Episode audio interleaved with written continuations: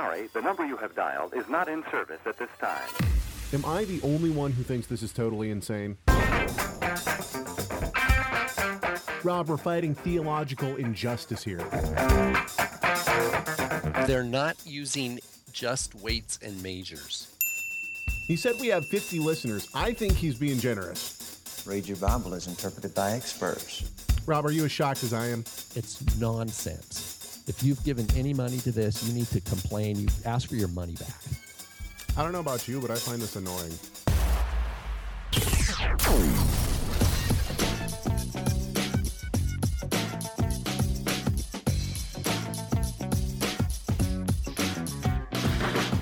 What up and shalom? Welcome to the Rob and Caleb Show. My name is Caleb Hegg. With me, as always, uh, the Hoff. What up, Rob? How's it going, brother? It's going great. I, that just makes me laugh. Your the new intro. You like that, do you? I like the. I think they're being generous. Yeah, that's great. Uh, thank you, sir. Uh, welcome everyone to the Rob and Caleb Show. Uh, what up and shalom to everybody in the chat room. Looks like we got a decent crowd in there today. Always good to see people. What up and shalom to everybody watching on YouTube and anyone listening on demand. We are happy that you are joining us. No matter how you're joining us, we're happy that you're with us.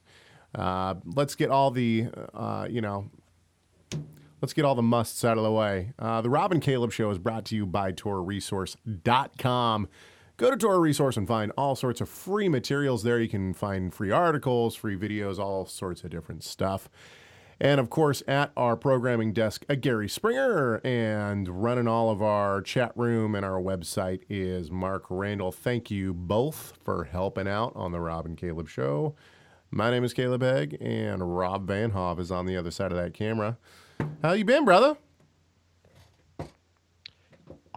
going well. Things are going great. We're wrapping up uh, fall quarter Yeah. at Torah Resource Institute, Yeah, I'm struggling. and um, I've got a lot of students writing papers. I'm excited to read what they're writing about, and you know what else is going on. Had to shovel the uh, the driveway this morning for the first time. What? It, yeah, I woke up like three inches of white snow. It sure is pretty, but uh, you know, got, that was my, my exercise this morning was shoveling snow. That's impressive. Okay, I'm trying to bring down your gain a little bit. I'm going to bring you up in the radio. Sorry, I'm uh, trying to produce this show all at once. Okay. Um, give me a check real quick there, Rob. Testing one, two, All right, three. Good. Okay. Okay. So um, we got some fun things planned for today. Now, last week, should we get the uh, should we get the email out of the way first? Let's get the email out of the way first, um, and let's Sure. let's open this up. MelTon. MelTong. The news here. Good gracious, that was loud. uh, okay, so this is the. I don't know if it's just in my headphones or what. Okay, here's the email that we got. Uh, this is from one of our friends down in the San Diego, California region. She says, I celebrate Hanukkah, but every year, about halfway through, I can't help but wonder would Yeshua support the decision of the rebellion had he lived then? Now, um, it should just be quickly noted that our last show last week, show 103, was on Hanukkah. Now, this comment was placed on the YouTube page. By the way, we broke 500. Uh, we broke 500 uh, subscribers on YouTube, which isn't a lot to a lot of people. They said I'm hot on the uh, on the mic. Okay, I'm turning down the mic a little bit. Um, so uh, we yeah, okay. Sorry. So we, we broke 500 listeners, uh, which was very cool. Uh, subscribers, I should say. Uh, so last week we we talked about Hanukkah, and if you missed that show, please feel free to go back and listen to it or watch it anytime you want. Okay, so the question is, here we have uh, Kelly writing in asking about whether or not Yeshua would have supported the rebellion in the in the Maccabean time and or be celebrating and or proclaiming it every year. Okay, now this right here, we we already know essentially. I know that the guys over at uh, Outcry Ministries really took offense to the idea that we would say that Yeshua was celebrating Hanukkah. Uh, I think it is pretty clear, though. They they uh, uh, as we stated in our last show, and, and we had a uh, we had a sound clip of this. They thought it was just ridiculous that anyone would say that it, you know it's a pretty shut and dry, uh, uh, shut and closed case that Yeshua celebrated Hanukkah. However, I think that it's pretty clear from the text that he did. Why would he? Why would they mention the feast of dedication?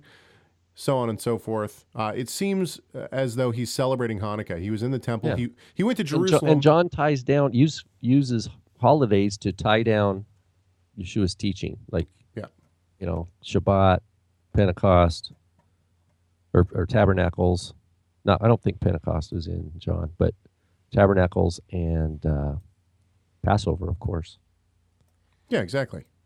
So, I mean, it seems pretty clear to me that he was celebrating Hanukkah. Now, they're okay. Outcry Ministries and Joseph Du- Dumont can can disagree with that, along with anyone else who wants to. However, I think the, the text is is actually quite clear. So it seems as though Yeshua was celebrating it and proclaiming it from year to year. Uh, you know, after it happened. She goes on. It obviously seems like the fight was for a virtuous reason, preserving God's word, religious freedom, etc. I think it was more than just that. Uh, you know, uh, in uh, who was it? Anti? No, Antiochus. Mhm. Yeah, Antiochus was uh, basically making the the Jewish people bow to images of him. So we're talking about fighting against idolatry. You know, this is a question that you know I've thought about many, many times in in my life, and uh, especially recently since I've had children. Uh, how far would I, you know, how far would I allow uh, allow my religious freedom to be encroached upon? You know, if someone came in and said that that I had to uh, worship Allah now, if I wanted to uh, keep my life, would I, you know, bow to Allah? Would I fight back? Would I let them kill me? And uh, I, I certainly pray and hope. I believe with my whole heart that I would uh, uh, be happy to die before I would, uh, you know, before I would do such a thing. And this is exactly what's going on with the Maccabean revolt. You have people who are being forced on pain of death to bow to uh, images of Antiochus Epiphanes and uh, they they say no, right? So I mean, I think that this is certainly a good cause. Yeah, and just for for Yeshua to assert the the the importance of the victory of reclaiming the temple, and of course we know Josephus gives a big account that this is an eight day celebration of, of the rededication of, of the altar.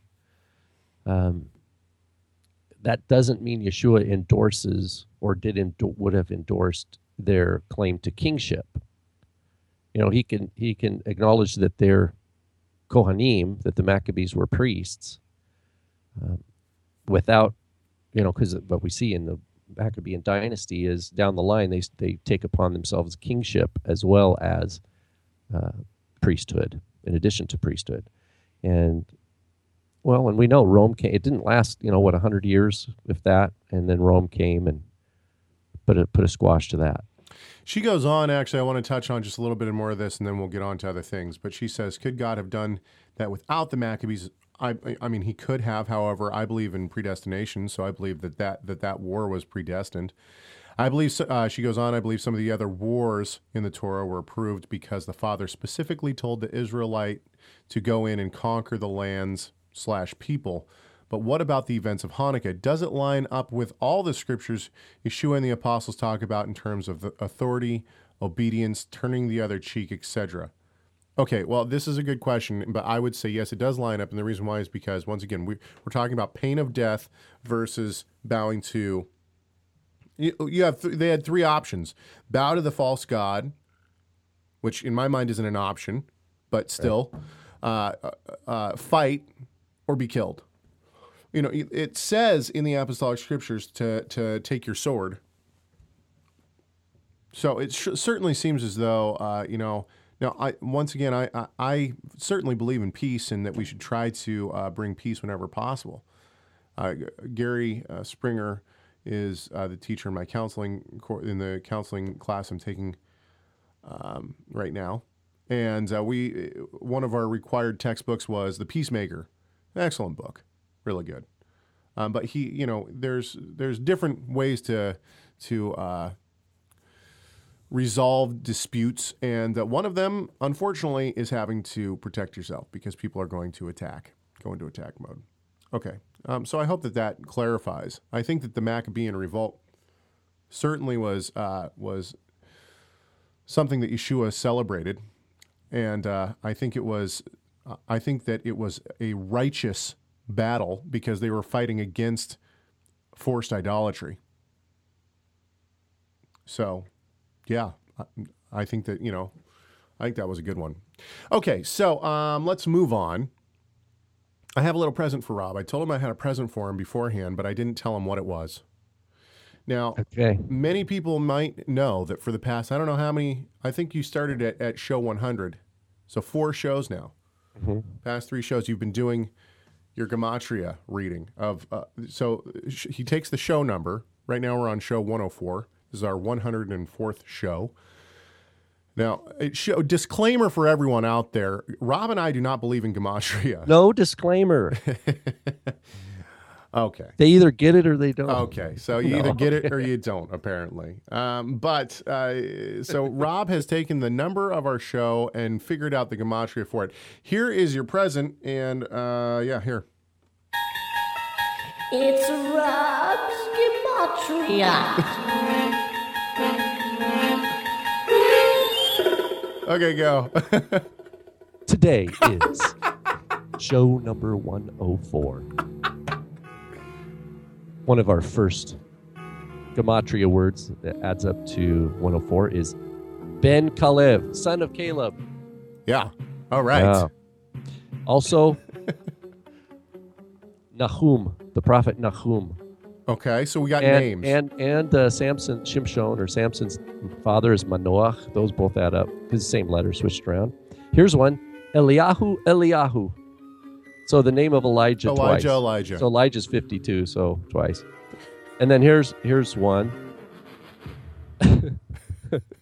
Lo Hevinu. They did not understand. Okay, so those are our they did There not understand. did That's the that's the word of the day. That's the that's the gematria of the day.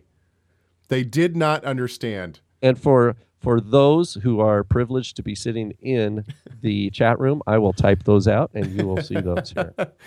Oh man! Well, this has concluded uh, our gematria segment. Do you like that? Did you like that uh, little I sound like effect. I, I got for you? I like it. Yeah. All right. Well. Um, okay. Um, so let's move on. Again, Rob and I, for those who might not know, in November we were uh, so blessed to go to the Evangelical Theological Society annual meeting, as well as the Society uh, of Biblical Literature annual meeting. Now, for those who are not aware and have never heard this show before, the Society of Biblical Literature is really the worldwide society for uh, biblical scholarship. No matter if you're a believer or a non believer or whatnot, if you uh, have any kind of uh, business in the Bible, and that might be publication of the Bible, that might be publication of commentaries or books. Uh, Bart Ehrman, I uh, took a picture with Bart Ehrman. If you don't know who Bart Ehrman is, he is a atheist who uh, is a, a dynamite Greek scholar and has made the bi- a business of basically trying to disprove the Bible uh, by the from the Bible and from uh, historical documents. So uh, I, I I took a picture with him and tweeted out something to the effect of uh, you know keep your friends close and your enemies closer. Um, so th- I, I bring this up only to say that it's not just a bunch of Christians walking around uh, patting each other on the back. No, you have Muslims there. You have uh, you know you have Jew Orthodox Jews there. You have Christians of all sorts of different denominations and monks and everything. Okay, and uh, then all of basically all of the major uh, theological publishers are there as well. So um, you can talk to people. You might run into people who actually were on the uh, boards, you know, the translation boards of. Pick your favorite uh, translation: NASB, ESV, uh, the Net Bible, uh, NIV, uh, so on and so forth. Okay, so we have uh, we we just had a wonderful time. Every year, there's uh, eleven to twelve thousand people who show up for the Society of Biblical Literature. They come from all over the world, and actually, in years past, they've had uh, maps the, in the main hall, and what you can do is you take a pin and you put the pin in where you're from, and so it's really cool because you can see these red pins just strewn all over this map of the world from where people have come to be able to uh, be at the, the Society of Biblical Literature. And it should also be said that the 12,000 is not actually that are usually there is actually not an uh, accurate representation of how many are members of the SBL. And the reason being that um, it's there's many people who can't come every single year. So there's a, a, a portion of people who are not able to make it uh, to the SBL, even though they're members. Okay, so why do I bring that up? I bring up the SBL, the Society of Biblical Literature, because when if you're in anything Bible, if you're if you're doing any kind of biblical work, jump in here anytime if you want to. By the way, Rob, if you're doing any kind of biblical work, if you're doing any kind of biblical scholarship, if you want to be vetted, if you want to basically test your ideas, or if you want to, uh, you know, if you want to, if you've written a paper, you have a theory, or if you have a new translation or something like that, what do you do? You go to the SBL, you present a paper, and the top scholars in their field will sit in and listen to said paper, and uh, you will be asked questions. You will ha- have to essentially defend your position, and uh, no matter what the topic is, because there's going to be p- people who agree with you, possibly, and disagree with you. Okay, uh, and we Right, it's a for it's a forum for rigorous peer review. that's like- exactly right. Like if you, you, I mean that's that's uh, probably the most concise way I can say it, um, because you're going to be in a room full of people who've done their homework. And not it just that, mean- not just their homework, not just their homework. They've gone through school, and they are now they are now working in specific fields. Keep going. Yeah. Yeah, and so um, they're they're very familiar with the terrain, That's you know, right. of the text, of of the history, chronology, and so uh, even if they come from different faith commitments, they're all looking at sitting at the same table that has the same texts on it, the same Dead Sea Scrolls, and uh, or whatever. You know, if you imagine all the things that they look at, it could be archaeological evidence, it could be texts. Um, uh, with the ETS, it's it's theological, maybe doctrines, but people come well prepared, both as presenters and those who are have their kind of ear to the ground. Um, it's just you know how we know uh, which groups we want to go see or which sessions we want to see is because we've been reading specific authors or we've we've uh, you know read their books or their articles and we're interested in you know kind of where their thinking has has moved and also to be able to ask them questions you know? And so it's definitely uh, it could be like a fire hose for your first time um, you know because you're learning to uh, kind of dive in and start to trace the different arguments you know the hot topics what are people talking about what are they saying about it?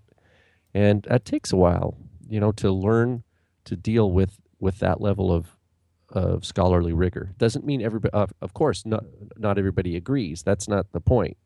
But the point is the the the um, research to focus and pr- promote uh, biblical research to uh, take what is known in biblical research and try to sharpen it to try to increase our knowledge and understanding of the world of the Bible and the text. And um, so you've got different groups with different or different people with different types of ideological backgrounds, um, all wrestling over the same material. And what we and what happens is we go to these meetings, and it's it's a little intimidating and a little daunting uh, to be in the room with some of these uh, just juggernaut scholars. Uh, you know, these guys know the text backwards and forwards. Some of them by heart. Um, it's it's just it's an amazing time. And what happens is we go, we get all pumped up. Uh, it's kind of like a reset button uh, for us and uh, kind of gets us back on track, puts our mind back where it needs to be into our, you know, our specific fields and all these kind of things. Okay, so I know we've talked about the SBL, but I wanted to set that up because one of the things that we've ran into this week um, is i- i- and you know, I really don't want to. I, I really don't want to come across like I'm trying to bash any any specific uh, group or anything like that. But we've been looking at um, different teachers and different groups within uh, the messianic Hebrew roots realm to try and and been looking at some of the new things that are coming out. And what I've realized is that there is it's a it's a totally different ball game between uh, what is considered scholarship in the Christian world and the the biblical society wor- world, and what is considered scholarship in the messianic Hebrew roots world. So there's it's and I, I gave this analogy to well maybe we should read some of this first and then I'll give my analogy. Okay. Um, Let's start with the Et Cepher Publishing Group. The Et Cepher Publishing Group. Um, now, where did we um, frequently ask questions? Was that where we got it? Man, I don't even know where to start with these guys. I, I know one this thing is- I this noticed difficult. on this Bible. Now this is peripheral to their goal, but they they call Yeshua Yahusha. Yahusha. And then they say, well, how can we be sure that Yahusha is correct and not Yahushua, Yeshua, Yahshua, Yahoshua, etc. And they go on to say, um, oh, it's just, it's horrific. Okay, so basically, it's, it's absolutely horrific that this person has no understanding of Hebrew at all. Okay. Um, okay, hang on just a sec though. Let's let's let's not uh, let's not get ahead of ourselves. um, okay, so basically, this is done by a guy here in Washington State in Bellevue. He's a lawyer. He has not been trained. I- would say it's somewhat obvious he hasn't been trained. His name's Stephen P- Pidgeon. He has he hasn't been trained in things uh, Bible. He has been trained, and that's one of the. I think that's one of the disconnects is that people think that uh, just because they believe um, that, and we've we've said this before, uh, just because they believe that God must give them some kind of insight that uh, He hasn't given to anyone else, or uh, that they don't need any training. The interesting thing is, is that you, you when you're dealing with scholarship and, and the Bible, uh, to really be able to honestly handle the text. One of the things that you need to be able to do is read the text in its original languages. If you're if you're doing work in the if you're doing that kind of work, and these these people are obviously trying to do this kind of work, um, you know, and so I would maybe ask uh, if I were able to talk to Mr. Pidgeon face to face. I might ask him, um, you know, if somebody came into the courtroom and said that they were going to represent themselves, and he said maybe I don't think that's a good idea. It takes a lot of training to do this work. Uh, if they said, yeah, well, I've watched some movies and you know I've asked some questions of some lawyers and I think I got it, would that be a you know would that person be qualified? And I think the answer would obviously be no, they wouldn't be qualified. And so I wonder why he thinks that uh, you know a- field as vast as biblical studies and theology would be any different. Anyway, so here's their story. This is the story of the Et Cepher Publication Group. Uh, and I'm not going to read this whole thing. I'm just going to give you the very first par- paragraph, and then we're going to go to how they translated this book. Um, the Cepher Publication Group is an, is an assembly of believers who have come together to bring the unabridged Word of the Heavenly Father to the world in printed form. In the late 1990s, Stephen Pidgeon, the group's founder, discovered that many books and other texts were missing from the Bible. For instance, the, yeah, right? Should I? Okay. So, uh, uh, the Bible, uh, for the for instance, the Bible references the book of Jasher by name, and uh, and well as well as I think is what they are supposed to have there, several other books which have been renamed, such as the book of Iddo and the book of Nathan. In addition, the Septuagint provided an entire series of books that have formerly been included in uh, included in the Bible but aren't anymore. Okay, so they go on to talk about how Mr. Pidgeon uh, first put the Book of Enoch and Jubilees into his personal Bible, and uh, then other people started looking at it, and then they made this discovery that uh, you know, and this is where they get into the Aleph Tav. And it seems as though that they're uh, they're actually sacred namers as well because they have decided not to put any substitutions whatsoever into their translation. Um, and I almost want to go to a sample page to give an example. Now, this uh, I think in general shows kind of uh, what we're talking about in, in terms of a, a understanding of, of language here.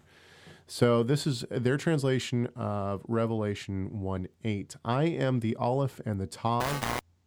That's et, the beginning and the ending, says Yahuwah Elohim, which is and which was and which is to come. So, and then they put Yahuwah Zevaot. Now they have an interesting translation of Yeshua's name. They also have uh, so basically anytime that anytime that there's a name of God, here's maybe a better let me give you I'm sorry, let me give you one more example. This is out of Deuteronomy 11, 26 through 28. Behold, I set before you this day a blessing and a curse, et a blessing, if ye obey the commandments of Yahuwah Elohim, which I command you this day. So they're actually um, when when the word has a suffix on it, a personal ending suffix, they actually are translating those into the text. Okay, so um, when I look at this, I think that they that these guys are just playing on a whole different ball game. They're, they're, I mean, they're not okay. Uh, yeah, for example, one of the things they just to show they say that Shah, the prefix Shah means salvation. Hence, the Hebrew word Shemayim, which is the word for heaven, means the waters of salvation. that's an interesting jump. So, um, yeah, and this is on the uh, on their page on their website here. There's a lot of things that are just. He, he quotes, you know, Strong's numbers. He does type some things in Hebrew that he'll type in Hebrew, but sometimes it's backwards. It's like I, I don't know if it got flipped, but this person uh, would not be able to open up a Hebrew Torah scroll and read, But uh, no, okay, no, no, interpret. Now, hang on, Rob. In their defense, I'm going to come to, to their defense here just a little bit. In their defense, they don't claim, they're not claiming to have translated this this work. No, I know that. I know so that. It says here's under their their frequently asked questions, and the But they're critical of translations. yes they are. it says. Yeah, That's yeah. the problem. So it's like I'm not a translator, but I'm criticizing the work of other tra- translators. I'm not a translator, but you translated this wrong. yeah, and so that's the, um, that's what they're doing, and that's that is that's really arrogant, is what it is. And they they're very it comes across as very kind and very humble, but really there's an arrogance that's being masked uh, with the kindness. And that's kind of what we see in the messianic realm. In some cases, not all. You know, there are some good scholars in the messianic realm, and uh, even scholars that I strongly disagree with. You know, at least they've they've gone through uh, some some hard work of, of training, right? Uh, there are some guys at the ETS SBL we disagree with them strongly, but you know they're they're uh, they're at least trying to be in that sphere, right? And it seems like these guys they haven't done the work. They're not willing to be critiqued by uh, by the biblical scholarship community at all, and then they're critical of of those within the the scholarship community. So this is how they translate their their uh, their their book or their um, their Bible, their translation. It says, uh, "Is the Cepher a direct translation?" First, we st- we start with. I'm sorry. Uh, first, we start with the premise of our election to publish the text without redaction. We have received many offers to eliminate this passage or that passage. One comment- commentator has demanded we subtract every okay mention of Christ. Blah, blah. Many claim that the New Testament. Oh wait, this is not what I wanted. I'm sorry. Um, this is the one. Most of our work was transliteration rather than translation. The translations were accomplished through Strong's Concordance with cross references to other translation software programs. So they're using software to do this to the extent that translation was used. We relied on existing English translations which were in public domain. The Tyndale, the 1611 KJV, the uh, Stephanus Textus Receptus, and the Masoretic Hebrew. I don't know what they're saying in terms of what translation they're using in terms of the Masoretic Hebrew. Does that mean that they're using the, the what the Stone Edition Tanakh? I don't know. Anyway, okay, as a foundational text. New translations uh, were had only in a few locations. The strong, the Song of Solomon and Zechariah five are the two major departures, and they der- were derived from the Masoretic text. The conclusion concerning Matthew one was done in accord with Peshitta, so they're looking at Aramaic. Well, they're not. I'm guessing that they're taking from what Andrew Gabriel Roth. And the conclusion in Matthew 23 was first reached by uh, Nehemiah Gordon in reliance on the Shem Tov Gospel of Matthew. So, uh, so this kind of shows the frustration that I think I have with uh, some of the things that go on in the messianic realm. Here, And- here, here. Can I share a little bit uh, that I found? This is Go. under how did you choose which books to include? It says the Mishnahs are another set of books that were excluded, as was the Zohar. Although there are reasons other than the size and volume of the work in question, the scope of these multi-volume sets render their inclusion a physical impossibility. So the reason they give why the Mishnah and the uh, Mishnahs and the Zohar was excluded from this Cepher Bible is be, is is um, even though there's other reasons, it would have been impossible because there it's huge. it's too big. Yeah, and uh, same thing with uh, Josephus. It's primarily historical character, but the sheer volume of the work. So what they're doing is they're, they're putting in they're putting in all sorts of different books that that really shouldn't be in our canon. First of all, Yeah, and what? So they, I guess, there. This is a good uh, case, a case study, um, because if the person had taken even an introduction to Second Temple Judaism or something like that, they would have been um, oriented to all the translations, all the texts, all the language, the history. You know, who are the main scholars in the fields of of, of these things, and would have had a, a, a proper or and healthy orientation to the study. Instead, this is a person. It sounds like someone who goes to Barnes and Noble and reads the popular, you know, but okay, but this is a good of. question. This is a good question, Rob, and this is really the heart of the issue. Do you think that this is malicious? They're not. In my mind, they're not doing no. this I think I think it's I think it's arrogance that is un uh, unchecked arrogance, but and uh, coming across as kind as kind and humble. Um, So they're not. You don't think that? I mean, they didn't make this just to. You think the intention's good, right? I do. I think the intention's good. I think that Um, I don't. I don't know that I would say intention. I, I, I think that the it is uh, this. It's a sign or a symptom of the of of sickness in the body. That's what I think. Not their totally individ- agree I just that. mean in in terms of it's a, it's a sign of where we are, um, in terms of uh, the body Messiah and the low literacy rate.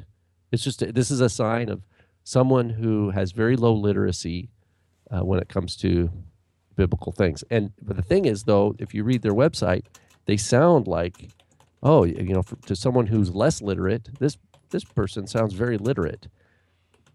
You know, they're using the Hebrew words like Mishle, Yov, Shir Hashirim. They're using all the, the the the scribal way, the scribal vocalizations for the names. But when it comes to for the names of the of the books of the Bible, but when it comes to um, Joshua, they say Yashu or Yahusha. They don't. th- in- In that instance, they they use their own scheme rather than the scribal, you know, the vowel pointing. But everywhere else, it looks like they're using the the vowel pointing of the scribes. So there's there's uh, yeah. Again, this is this is not just weights and measures, but I think that they're ignorant of it. I think it's um, what'd you say? just- they're not what? they're, they're ignorant No, no, no. Before that, of their own arrogance. they're they're not using what? just weights and measures. But they don't know. they don't even know that that's uh, what they're doing, and that's what's sad about it. Um, boy, I'm not positive, but I think Rob Roy just walked into the chat room. Welcome. I feel like big time now. We're like, we've made it. Rob, we have made it. The owner of Messianic Publications walks Hi, into the Rob. chat room. from one Rob to another. Okay, so uh, we're not just picking on these guys. Uh, one of the one of the reasons I want to bring this up is because, and maybe maybe a little history here on on the movement of the messianic movement, so called, uh, would be appropriate. And we've done this before. We'll talk about it very briefly again. So the Messianic movement essentially grew out of the charismatic movement. Okay, the charismatic movement, not not across the board, but a large percentage of the of the charismatic movement has sh- has kind of pushed against and shunned the idea of of uh, education, essentially formal education. Now, now, granted, there are there are uh, exceptions to this rule, right? We have people like Dr. Michael Brown, who is a uh, who is in the charismatic movement. I disagree with him on many things, but he I I consider him a, a strong brother in the Lord. And not only that, but he is a he's a dynamite scholar when it comes to the languages. And that's one reason that I, I really appreciate Dr. Brown is because he he is a good scholar when it comes to the languages. And he's, you know, he's got his doctorate in near, near Eastern languages. He's done the hard work. But as as a uh, as a majority within the charismatic movement, they have shunned the idea of formal education. Beyond this, once we get into the messianic movement, when you have people coming out of the church, going into things Torah, things messianic, all that kind of stuff, you have this sense that you've been lied to by the church. So the, I think the idea kind of comes into them, and this is speculation, but I think one of the ideas that comes along with this uh, this newfound belief is that um, well, these guys who were trained in the seminaries and trained in school, they've been lying to me the whole time, so I can't trust them. I can't trust the schools, uh, that kind of thing. This is you know throwing the baby out with the bathwater, in my opinion. Okay, so uh, if you see the Cepher Bible, uh, I would just caution you: this is not a translation, and it's interesting to me that they, you know, they say we realize that there were major errors in the KJV. How would you even know that if you're? What do you? What are you comparing it to? Right. You're comparing it to what? The Tyndale Bible and the Steph- the Stephanus Textus Receptus and the Masoretic Hebrew English text. I don't. I mean, I don't.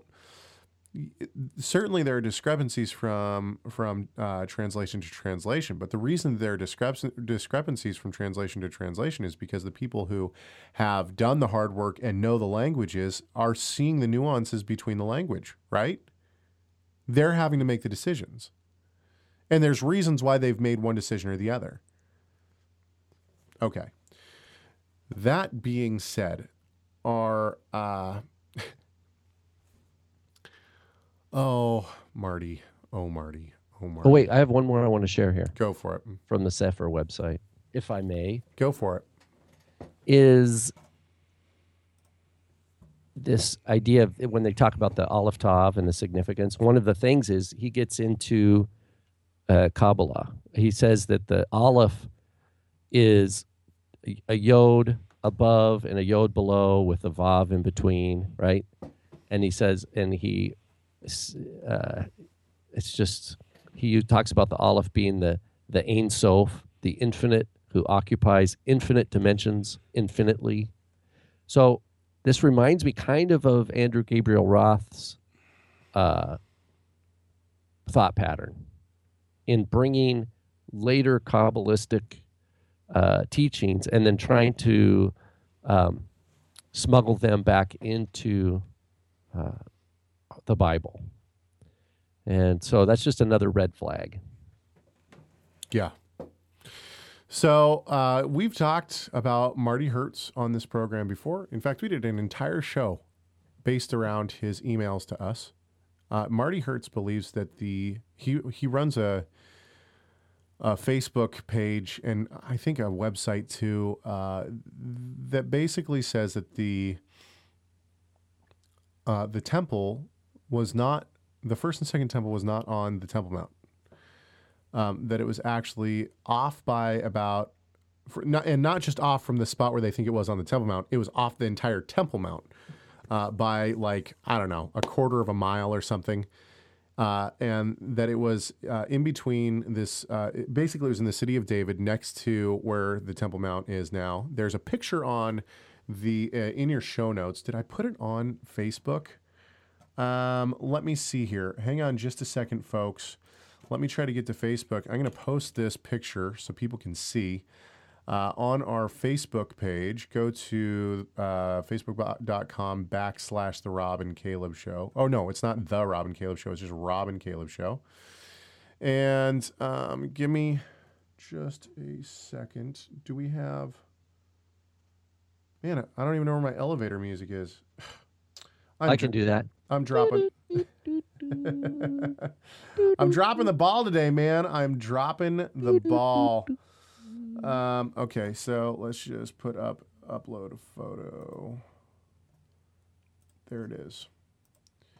And publish. I think it's because I didn't save the. Uh, yeah, I didn't save that last time. Okay, so there it is. There's the picture. It's up on our Facebook page. Go see what it says. Anyway, okay, so the red mark, and I should describe this picture a little bit. You have the Temple Mount, then over where uh, where the red is is kind of where they say that the Temple Mount was. It's, it's part of it. Okay, so Marty Hertz. Now uh, he gets on our Facebook page every once in a while, and he posts this stuff. And for some reason, I think that he thinks he's either going to convince us that the Temple Mount was is not the real location of the temple, or that he's bringing solid evidence. Now, I don't know if I should ruin this or no. I think we should just play this. Uh, okay, so let's let's listen to now. This is the video he posted. This video is by Andrew Gabriel Roth, and you all know who Andrew Gabriel Roth is. He uh, translated. I'm going to put that in quote marks. He translated the uh, the Aramaic English New Testament and uh, so on and so forth. All right, here we go. Here's Andrew Gabriel Roth. Now he's talking about. I, I suppose we should set this up a little bit. There was a uh, there was a the Hezekiah's seal was found recently. Uh, well, it's like two, summer of 2009. yeah, summer of 2009 exactly, and and so they found a bunch of different stuff. They they found a ton of di- di- different things, and now they're just now starting to publish what they have found. So on uh, December 2nd of this year, just a, a, a week ago or whatever, uh, two weeks ago, they uh, they released what they uh, some of their findings. One of the things that they released was this Hezekiah's seal, and what this is. It was a seal that would go around documents. Okay, so let's say you know Rob Vanhoff is the king of Washington, and he says I need to get uh, I need to get a message to Caleb, but my internet's down. So what does he do? He writes a letter, okay, and he has this little this little almost like a button, okay, and he puts a string around the around the uh, the, the document that he's going to send me, and then to seal it up, he puts this button on and he wraps the string around the button. So now everyone knows that this button that has the seal of Rob Vanhoff on it. Uh, it's from Rob, and it's officially from Rob because it has the seal. He gives it to a courier or whatever. That courier brings it to me. I see it. I say, "Oh, it's important because it's from Rob Vanhoff, and I can see that by the seal." Okay, it's kind of like the return address that you put on a letter ancient return address.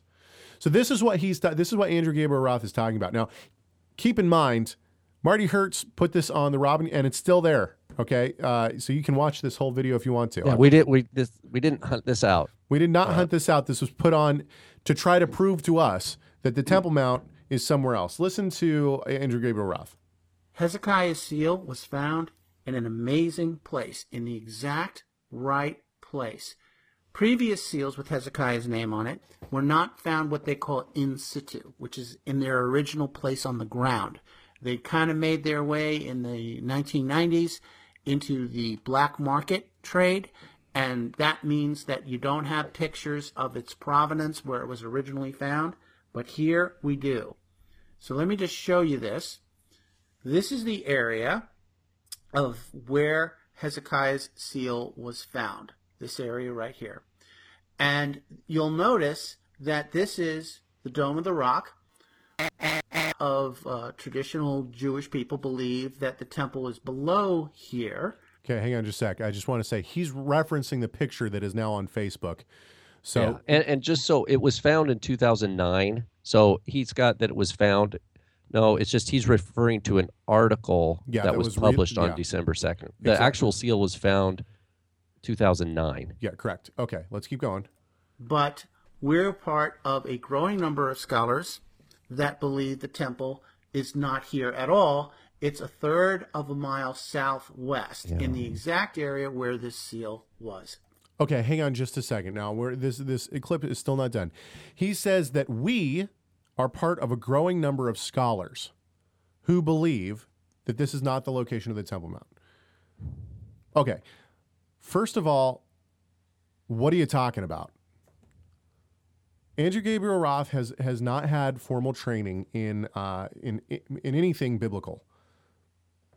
Well, we we we understand scholarship to be different things. When when he when he talks about scholar, he has a certain thing in mind, similar to like the et Cepher guy would consider himself a scholar.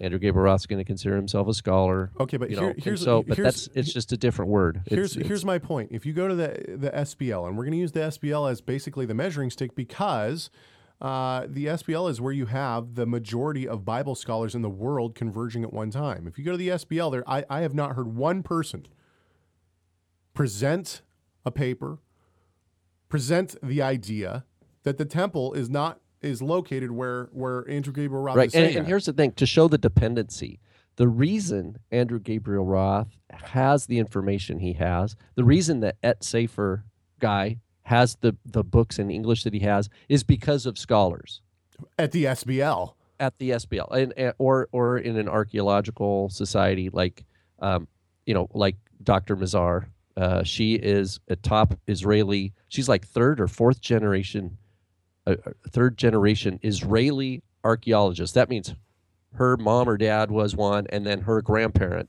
was an Israeli archaeologist. So we're talking deep, deep roots. It's because of her work. She's the scholar and she's the archaeologist who does the the grueling day-to-day work to to come up with the find. I think what Andrew Gabriel Roth is doing in this case, he's taking a little bit of information from the hard work of Dr. Mazar and running to to make it mean something in a completely different context that Mazar would go no no no But here's the And other so- thing. Here's the other thing, though, Rob, is that if if Andrew Gabriel Roth truly uh, thinks that that uh, that he and other scholars are coming up with these great ideas and that they are making headway in in these finds, then why wouldn't they take them to places Caleb, like the S- it's just the same reason why. It's like it's the patterns of evidence movie. Remember you met the remember you met the Yeah. guy?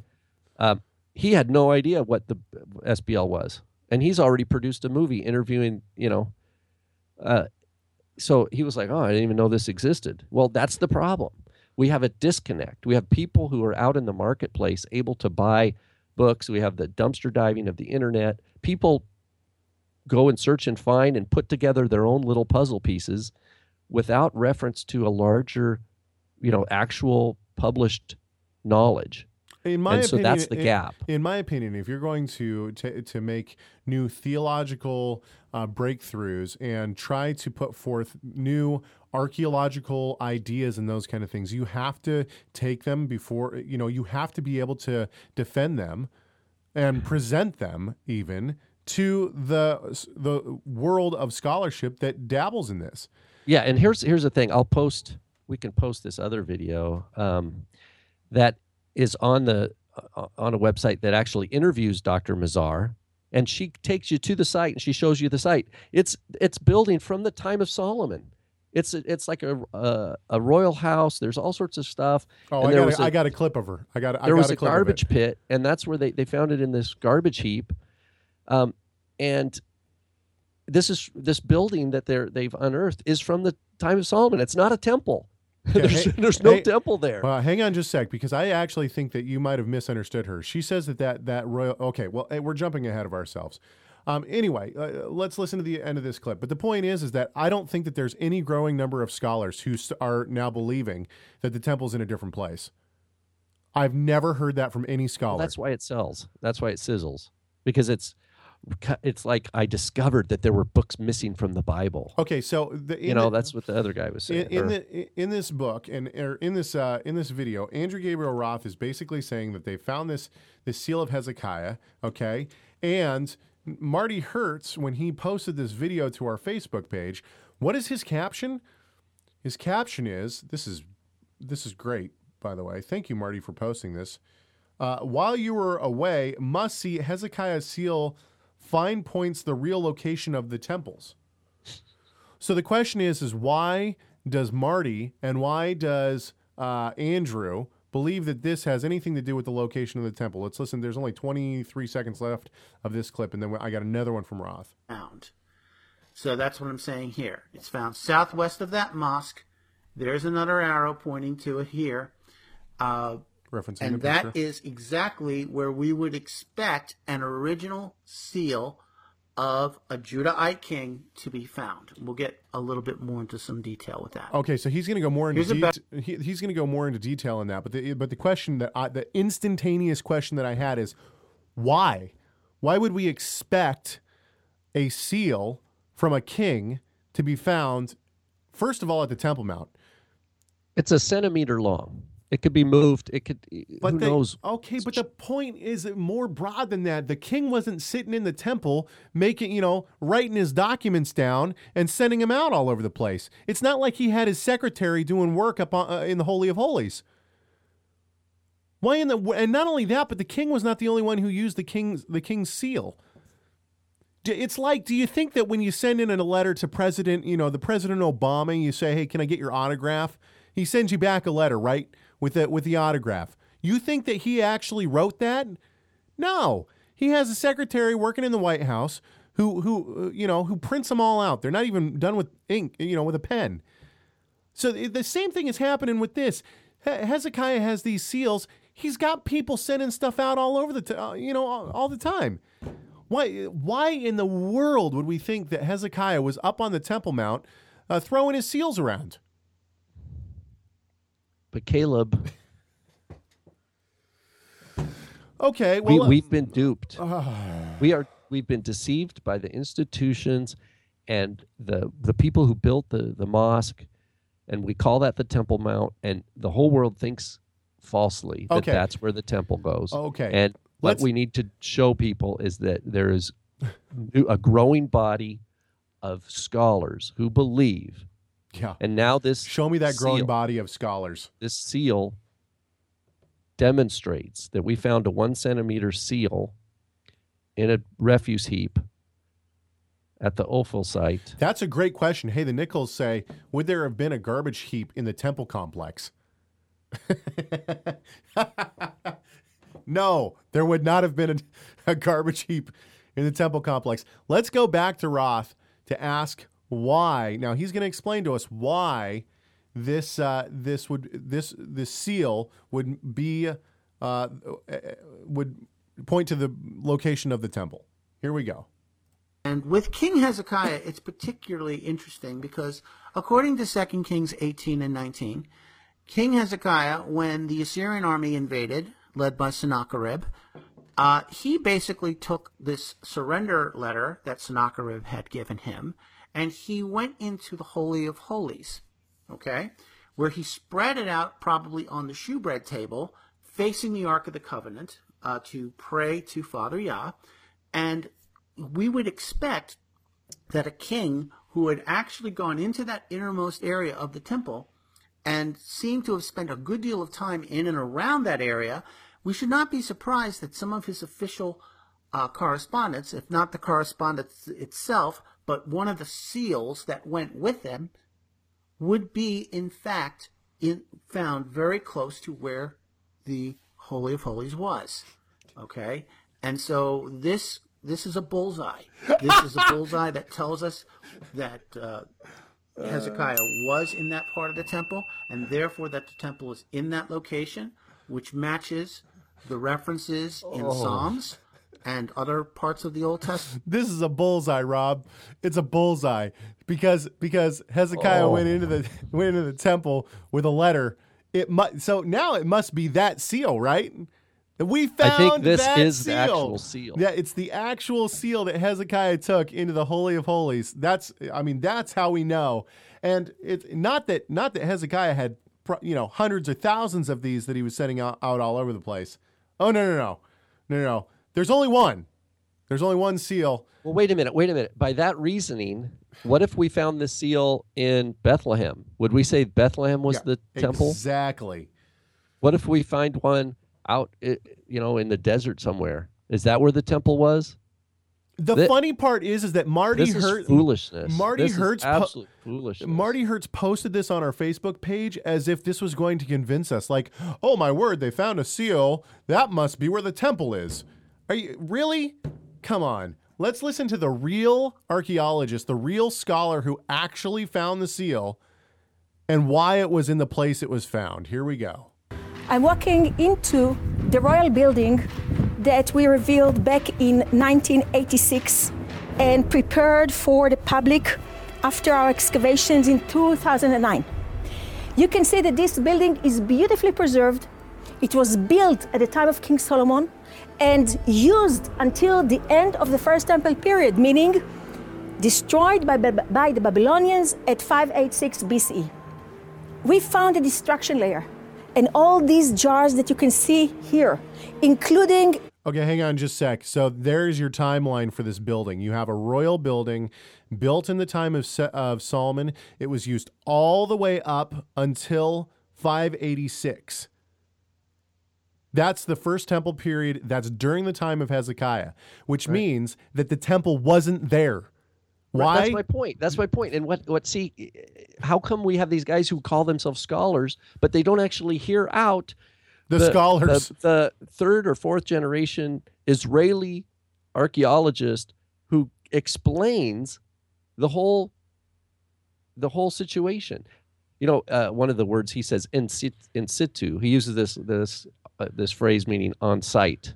That we they found it on site. In other words, it wasn't sold on the black market. It was actually under under uh, proper archaeological protocol. It was found, photographed, and ha- properly handled um, under the direction of this top-notch archaeologist.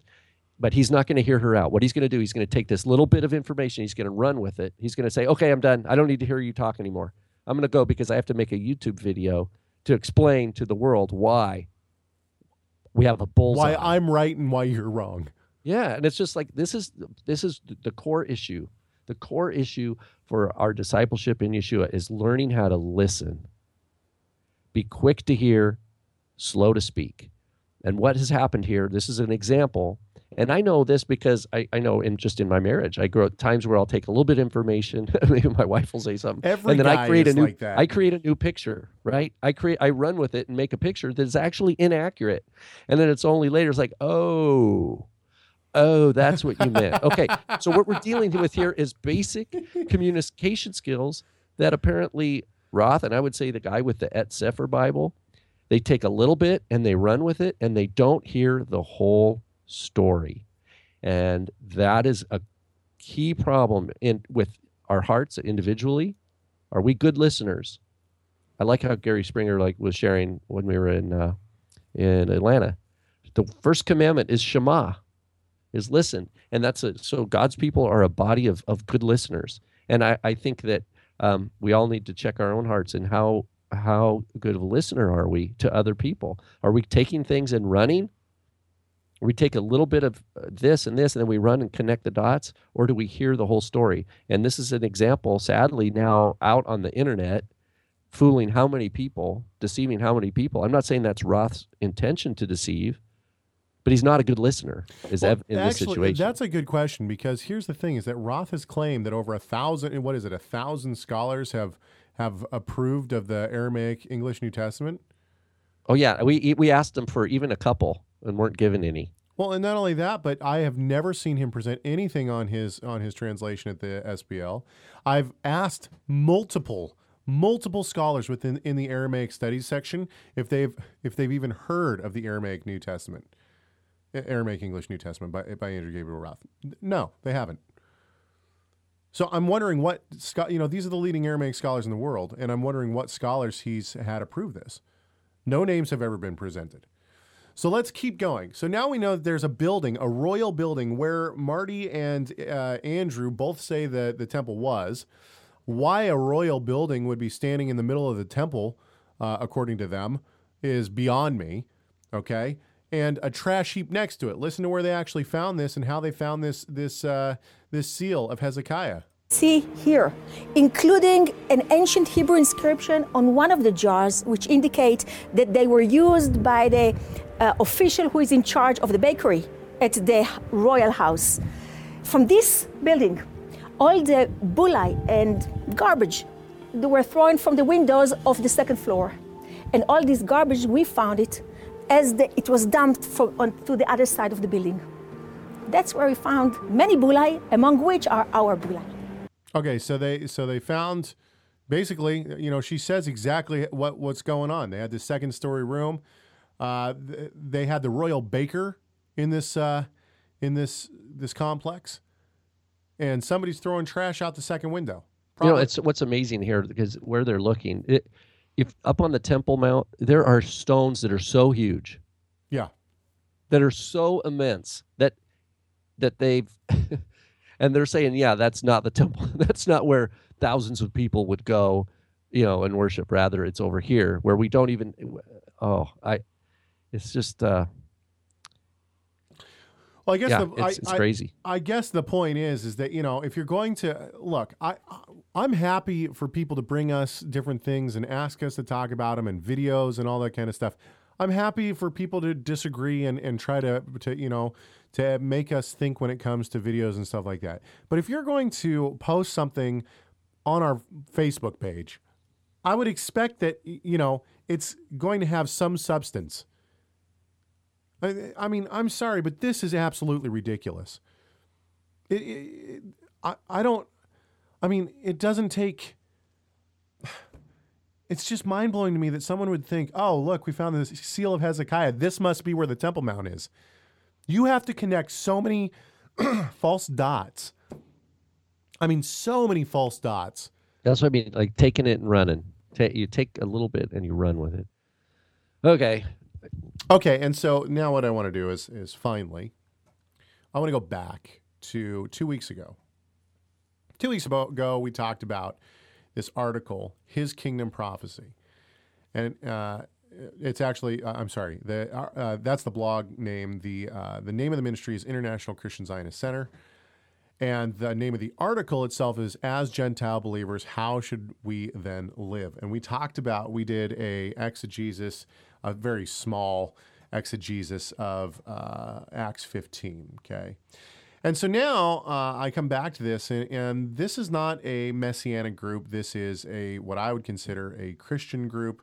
They might dabble in messianic Judaism, but it sure seems as though they lean way more Christian than they do anything else. And and I'm sure what the the point that is going to be made by many of the people who disagree with us is going to be, well, if uh, these scholars that you rest so heavily on are so right, blah blah blah blah blah, then why are they rejecting Torah? And I think that this not only is prophesied, it's prophesied that the Gentiles are going to reject the the uh, you know certain parts of the Torah because we see them returning. The prophecies are very clear that the Gentiles in the end times will come to the Torah. They'll wait expectantly for the Torah. The Torah will go out to them. That you know, and the Gentiles will start keeping festivals and Sabbaths and all sorts of other things. Okay, I think this is very clear within the prophetic literature, and this is one reason that you have such a diverse amount of different beliefs.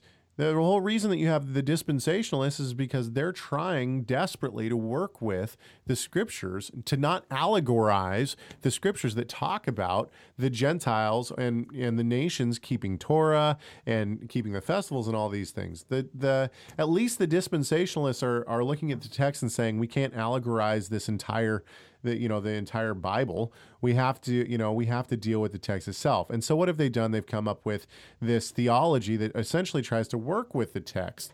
Now it's wrong. I certainly believe that dispensationalism is wrong, but at the same time, at least they're at least they're trying to deal with the text in some way, shape, and form. This being said, one of the reasons that I th- so I think it's not only God that is is uh, keeping uh, that has kept the church in the dark on on certain things of the Torah for quite some time, but I also think that it's because the tradition is perpetuated. It's I'm not going to I mean, we shouldn't use the word brainwashing, but maybe conditioning. We're conditioned to think a certain way from a young age, correct? And uh, the schools that we go to and whatnot, they've been taught this way, and so they perpetuate these kind of things. Now, granted, there are some really good scholars doing work right now. Uh, Adam Smith and his family, Adam's in the chat room right now. Adam and his family uh, came over to our house and stayed with us uh, for several days during Hanukkah. They live in Montana. We're in Washington State, so it was really a blessing to have them with us. Um, I for Hanukkah, I gave him a gift of uh, a couple of, of books that he was interested in, and they were by Daniel Block. Uh, now, I saw Daniel Block present at the ETS this year. I actually saw him present twice. Daniel Block is a Christian evangelical uh, scholar and doctor. He's a, he has his doctorate, uh, and he is ba- uh, the the two books that I uh, that I got for Adam were uh, Oh How I Love Your Torah, and then another one the uh, the Gospel According to Moses. And it seems, and we're trying to figure out how it is that Doctor Block. Uh, is not wearing tzitzit at this point, or uh, you know whether or not he's attending a messianic congregation. He basically says right in the opening uh, pages of his book, How I Love Your Torah, that Paul uh, does not disagree with Moses, and Moses does not uh, disagree with Paul, and that uh, that certainly uh, Moses seems to say that the Torah is good and wonderful, and that uh, it's a, a blessing to believers, and so Paul could not be disparaging of the Torah. So then he looks and he tries to say, okay, well then uh, Paul must be saying something else, and what does he do? He says that that uh, in the very beginning uh, pages of this book, he says that the Torah is the way that God sanctifies His elect. So we have we have good Bible believing evangelical scholars who are now coming to a deeper understanding of the Torah and what it means for believers. Even Dr. Walter Kaiser who is a dynamite scholar. Uh, you know, now granted, he believes in built-in obsolescence. This is a problem. However, you know, he's having to deal with the Torah itself and the implications of the Torah for a believer. Now, even though he believes in built-in obsolescence, and I don't think he's fully uh, nailed down how he believes what he believes about built-in obsolescence, um, because we've, you know, I've talked to him in length. Anyway, so this uh, getting back to this uh, this this article, as Gentile believers, how should we li- then live? This gentleman basically has put out a perfect exposition of Christian theology using all of the heavy hitting scriptures, heavy hitting, I should say, that's the quote marks, heavy hitting scriptures against one Torah theology or keeping the, or that the Torah is the way of sanctification for all believers. You know, I wanted to go through some of this, but we, I mean, I don't think we really have time to get deep into uh, into any of these verses. But it just shows, uh, you know, even this right here, this is not scholarship itself, and this goes back to we talked about one of the. Uh, we talked about one of the scholars at the uh, SBL. One of the first papers we saw, Rob was just fuming mad because uh, this scholar didn't seem to have d- done any work, right? And talk about that for a few seconds, Rob. Well, it we were we went to a session, and I kind of feel bad because I I hooked uh, the whole Torah Resource team. I'm like, hey guys, come with come with me. Let's check this out. They're talking about um, the the food laws in the New Testament, or Jesus and the food laws, or something. I'm like, come on, it's got to be good, you know. Um, and I didn't recognize any of the names of the scholars, so we all schlepped our stuff over there and sat down. And at the one professor from I think he was from Europe. Basically, he was he, he was just saying, yeah, you know, Jesus came and abolished the food law, the diet laws. He ate a pork sandwich after he rose from the grave. And well, he didn't literally say that, but I mean, that was the saying, yeah, tone. Yeah. uh, yeah, it was just we were just like going, is this SBL? Are are we are we at SBL? Well, the point is, I think the Um, point the point about that lecture was that he was not coming up with any new ideas himself. He just basically said, "Yeah, we just you know we we assume that this is the case." You can't say we assume. and then the, and the then when you're yeah yeah and then uh, Tim Hegg asked a question about uh, Mark seven nineteen at the end. This word uh, zone, whether it was you know the text issue, whether it's an spelled with an omicron nu at the end or an omega nu, and which anybody who would who's at going to be delivering a paper on Mark seven and actually have a handout for that has Mark seven in it, that they would have encountered this textual issue because it's a, a, a crux issue. Well, uh, Tim asked him that question. He's like, uh, uh, I don't know. Deer in headlights. Yeah, he didn't even know that there was this. Uh, uh, th- so, so I was very disappointed with that. Um, uh, but you know, it it was also encouraging. As strange as that sounds, it's encouraging. It means that that the SBL is a place to come and, you know, even someone who hasn't probably, you know, they're given a paper on something they haven't researched for a long time. They have an opportunity But that person is given an opportunity. He might not ever be able to give another paper at a, a Jesus and the Food Laws session. I don't know, but but at least he w- had an opportunity. He came and he got the interaction. And my hope is that he went home and he looked up Mark seven nineteen and he uh, looked up the text issues and he's going, you know what, that guy had a really good point, and I was blindsided. That is a good thing. So I'm not not just to beat up on the guy, but just say, look, he came, he had an opportunity, he got feedback, and now his job, if he's if he's a Christian, if he's a believer in Yeshua, he will now have to go and and be take that correction, and that'll shape his next phase of his growth in Messiah. But on the other hand, if if he just well, I'm going to give a paper and I'm going to leave and I'm not going to listen because I'm right. Well, that person's going to be stuck no matter where they are. But there's more to that story than just than just seeing a bad paper at the SBL. And the and the the the extra part of this story is actually proves our point about a level of scholarship at the SBL. The next day, my dad and I were sitting down in the cafe having breakfast and uh, and having a cup of coffee, and who walks by? This gentleman. And my dad stops him and says, "Okay, you know, let's talk about this variant in Mark seven, blah blah blah." Oh, I didn't know this and one. so so the guy the guy sits and says yeah you know you're right. I should you know i now that i think about it uh, you know i i should have looked into this textbook. I should have looked into this you know. Uh, and so basically first he's saying first of all he's saying yeah I, I was unprepared and i should have been more prepared. That's number one. Number two he's he is aware of specific textbooks and his Greek is good enough that he's able to dialogue about these things intelligently, even if he made assumptions that he shouldn't have made. And when we bring up the point that he's just accepting Christian doctrine and not actually dealing with the text, he agrees and says, "Yeah, I I I shouldn't have done that." Okay, so, So- so all of these things are to say that there is a level of scholarship there that uh, that you know. w- I'll give my analogy now. Going to the SBL, you got all these juggernaut scholars who are like, let's play a game of football. These guys are like the NFL. They have they have uh, you know they've trained their whole life. They've gone you know they've worked. They they hone their skills. They get out there. They are the best of the best.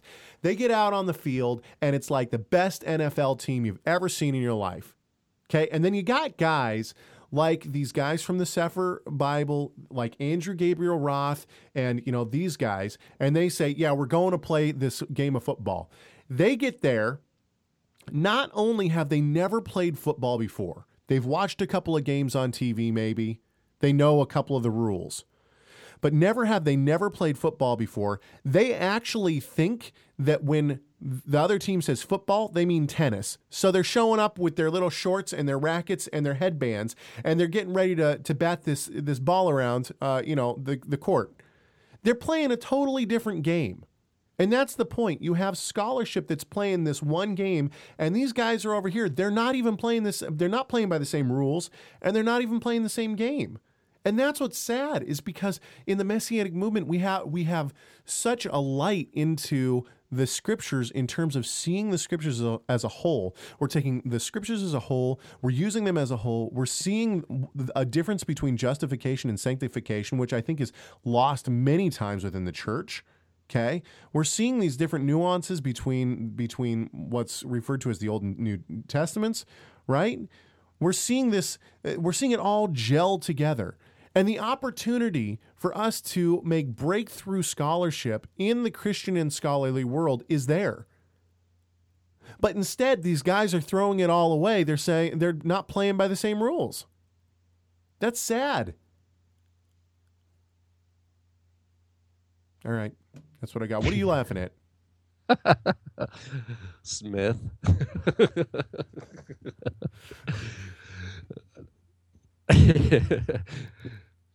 I just I just made my joke about the NFL being the nef, NF, the Hebrew noon pay lamed The Nephilim. Nephilim and the Giants. New York Giants. Wow. Um, yeah, that's a good point, Caleb.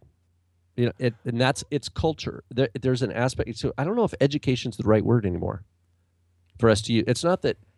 It's not that that Cepher guy or Roth or these guys are uneducated. I, know we've used that, but I think it's. I think we need to refine our our vocabulary because it has to do with have they received proper training? Are they are they disciplined?